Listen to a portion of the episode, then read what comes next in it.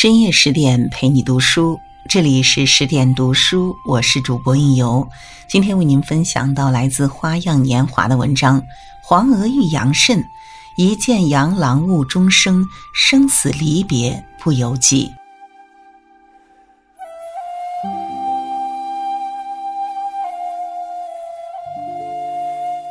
爱情是什么？千百年来，人们都在寻寻觅觅。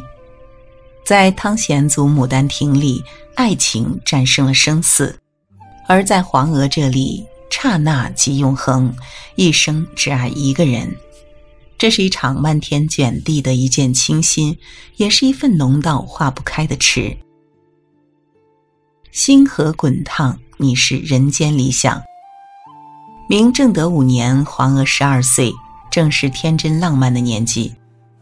父亲黄科是京官，父母都是有才华的人。他自幼天资聪慧，在母亲的调教下博通经世。他工诗文，能词曲，通音律，善书札。少女黄娥一出手就是闺中即事这样的例句：“金钗笑瓷红窗纸，引入梅花一线香。蝼蚁野莲春色早，倒脱花瓣上东墙。”妙趣横生，激情四座。出身显贵、才貌双全的皇家小姐，引得满城达官显贵纷纷上门求亲，皇府门槛几乎被好事的媒婆踏破。这样一个各方面优异的少女，得一门家婿似乎不是什么难事。不料黄娥却统统拒绝了，因为那一年她遇上了他的情节。那个到皇府登门拜会的年轻人，如一道光，闪了藏在屏风后面少女的眼。电光火石，有生之年，狭路相逢，他终不能免。他慌乱不已，手心已然长出纠缠的曲线，哪里由得了他？一眼万年，他一生都记得那时的怦然心动。而在这之前，他是他的小粉丝，读他的文，听他的词，背他的诗。他叫杨慎，时年二十二岁，是首府杨延和的公子。他一书封神，才华耀世。十一岁会写近体诗，十三岁诗才轰动京华，正是鲜衣怒马少年时的高光时刻。少女黄娥的崇拜不无道理。有句话说得好。始于颜值，陷入才华，忠于人品。才高八斗，风神俊朗。十二岁的黄娥，一颗少女心就痴痴系于杨生安。她对父亲一再表明心迹，嫁人就嫁像杨慎那样博古通今、志趣高尚、知音小绿的郎君。你来了，心就锁了。别人再好，过尽千帆不是。可惜古来男子多早配，五岁一鸿沟，十岁一代人。那时的杨慎已有妻王氏，是礼部侍郎王溥之女，夫妻和美，岁月静好。爱情的出场顺序很重要，太早出现还没有成熟，太晚出现容易错过。他不怪他，只怪自己太小，恨未逢君未娶时。他哭，眼泪一滴一滴落在字签上，滚烫无声。造化弄人，虽贵为尚书千金，她却无法嫁给喜欢的人。她愿给杨慎当妾，却被父亲斥为荒唐。杨慎成为天边最亮的一颗星，他夜夜仰望。斗转星移，那个发誓非杨慎不嫁的女子。已经二十一岁了，在一年年痴情固执的等待中，黄娥已是少有的大龄女。父亲的责备，母亲的眼泪，丫鬟的惋惜，市井的飞短流长，她浑不在意。那时，她已随父亲回到老家成都，日日与诗书为伴，倒是才情精进不少。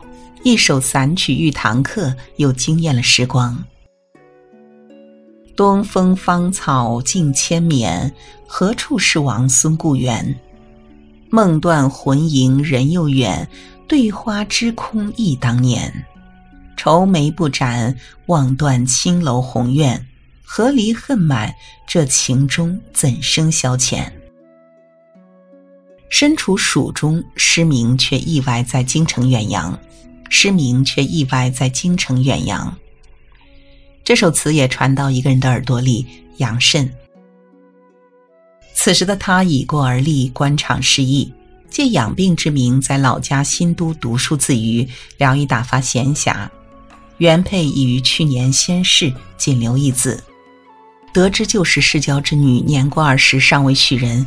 当年隐约听说黄娥不嫁的原因，知道是小女娃心性，却不想耽误她十年。女儿家的十年堪比黄金贵，这份情谊，杨深深感愧疚。本短期无意嫁去，却觉得不能再辜负她，当下遣人作媒。九年相思泪，化作腮边红霞。凤冠霞帔十里红妆，听闻才女黄娥出阁。一路上，彩轿路过之处，几乎倾城轰动，人们争相围观，都想一睹尚书女儿之妩媚、宰相媳妇、状元妻的绰约风姿。那天，她是最美的新娘，一袭红衣在身，心心念念之人在旁。她听见自己的心如海潮般起伏，她的深安哥哥踩着七彩祥云来接她。金风玉露一相逢，胜却人间无数。正德十四年，黄娥二十一岁，杨慎三十一岁，兜兜转转，黄娥嫁给爱情。在世人看来，黄娥出生显贵，嫁入豪门，真是恣意风光。这桩婚事也是门当户对的好姻缘，才子佳人，才华比肩，堪称绝配。念念不忘，必有回响。天可怜见，九年苦等，黄娥终得偿所愿。他得到渴望的东西，一如刘备得了天下一样。两人新婚，住在状元府十六阁，正值盛夏，石榴花怒放，那枝头红花朵朵映霞。黄娥诗情顿发，写下情意绵绵的停留。移来西域众多奇，槛外飞花掩映时。不为秋深能结实，肯于下半烂生子。番咸桃李开合早，独秉灵根放故池。朵朵如霞明照眼，晚凉相对更相宜。以十六字笔向自己的夫婿表白，妻子那火热纯真的感情令杨慎愈加感动。有妻如此，夫复何求？他们新婚燕尔，心有灵犀，百般投契，惊喜连连，真真烈火烹油，鲜花着锦之盛。婚后的黄娥和杨慎既是惺惺相惜的师友，又是举案齐眉的夫妻。春看新草，夏赏繁星，秋有明月，冬围炉饮雪，朝夕切磋诗文，一起填词作曲，携手同游。清风明月，花前月下，好不幸福，好不浪漫。中秋之夜，夫妻二人泛舟桂湖赏月。杨慎摘下一枝金桂，插入妻子乌黑的发髻。月下赋诗，桂林一枝。银汉无声下玉霜，素娥青女斗新妆。折来金树枝枝艳，插上乌云朵朵香。月光如水，妻子娇羞动人，那真画面又美又暖。初入围城的幸福，夫君满腹的才华，都让新婚的黄娥感到满意的幸福感。新都老家，他们的小日子让俗人羡慕，让神仙嫉妒。他们都是有远见、有才学、有抱负的青年，并未一味沉溺儿女情长。第二年秋，杨慎携黄娥回京复官，在京城的官邸里，杨慎施展政治抱负，造福百姓；黄娥料理家事，做好丈夫的贤内助。无论在新都还是在京城，一个精彩绝艳，一个温婉娴雅，金风玉露一相逢，便胜却人间无数。离所三十载，爱意从不缺席。这样柔情蜜意的日子只过了五年，厄运不期而至。嘉靖三年，杨家遭遇暴击。二月，先是任内阁首辅的杨炎和新帝朱厚熜之间因皇考事件被迫辞官还乡。七月，争斗继续，杨慎仗义直言。接着左顺门事件，君臣冲突达到顶点，杨慎带二百多朝臣列功大哭。此举终于触了朱厚熜逆鳞，龙颜大怒，参与事件的大臣全部被捕杖责，当时就打死十六人，然后囚于监狱。杨慎首当其冲，两次授权杖刑，皮开肉绽，死里逃生，被贬谪云南。少年得志、大开大顺的杨慎，经此政治打击，命运急转而下。从位极人臣到发配边疆，政治上已经破落，生活也开始落魄。五年的神仙日子戛然而止。这时的黄娥本可以离开阶下囚的丈夫另觅，但她没有，也没有任何怨言，还对丈夫的遭遇深表同情。博学多才、铮铮铁骨，这八个字恰是她最欣赏的地方。政治风暴没有将这对夫妻感情消磨，反而愈加弥坚。杨慎枷锁加深，最深发配滇南。因从前其父为官时，有怀恨在心者埋伏途中遇加害，黄娥不辞辛苦，千里跋涉，亲自护送夫君，处处身先士卒，小心的防备。路途漫漫，前路茫茫。行至江陵，杨慎再也不忍心，力劝其回新都。那日寒风刺骨，千里黄云白日曛，离愁别绪，二人作诗一诉衷肠。黄娥只身一叶扁舟回川的背影萧索落寞。杨慎继续被押解南下荒蛮之地的步履蹒跚。江陵一别，从此天各一方。一个在荒蛮之地服刑，一个在家乡孤星冷月。历史命运的浮沉，这对神仙眷侣聚少离多，桂湖泛舟，月下作诗，恍如旧梦一场。杨慎的不幸，更是黄娥的悲剧。二十六岁的黄娥蹉跎九年，嫁于杨郎。蹉跎大半生与夫君不得见，痴痴缠缠，一世的心意放不下。黄娥曾陪伴杨慎在云南居住过两年，环境艰苦却甘之如饴。这一生，杨慎是唯一主角，黄娥的电影里从来没有别人。生活的最好状态是冷冷清清的风风火火，多年的分离，两人以云中锦书。聊慰相思，黄娥感性写下一封封动人、缠绵悱恻的家书，往后余生写的是你，念的是你，痴怨的也是你。诗作因不愿被人知晓，毁了不少。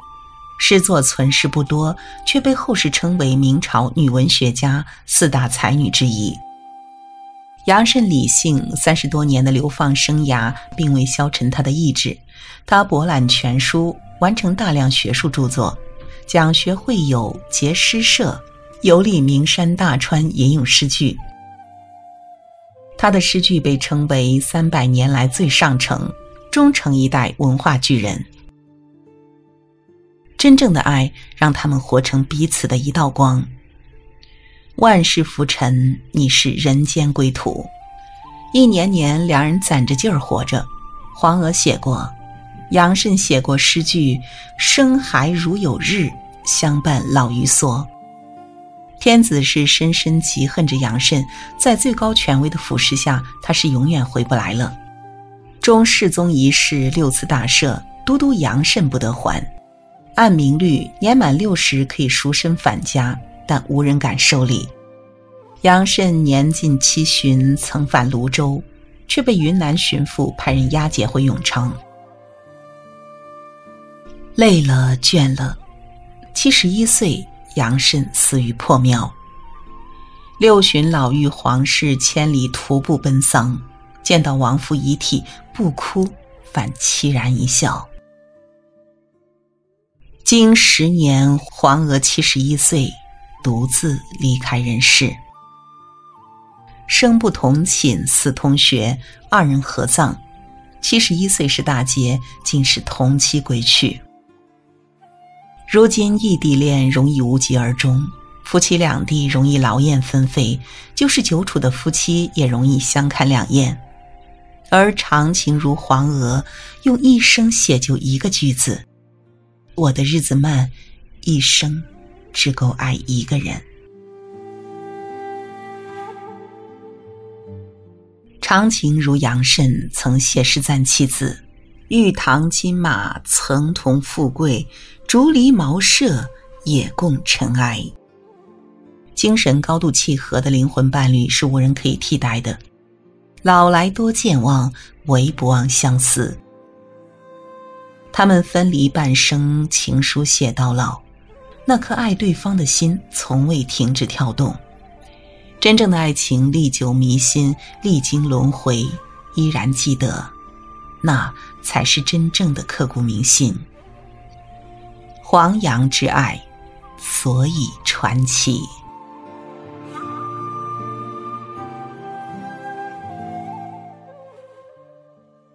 好了，文章就为您读到这里。更多美文，请继续关注十点读书，也欢迎把我们推荐给你的朋友和家人，一起在阅读里成为更好的自己。我是应由，让我们在下个夜晚不见不散。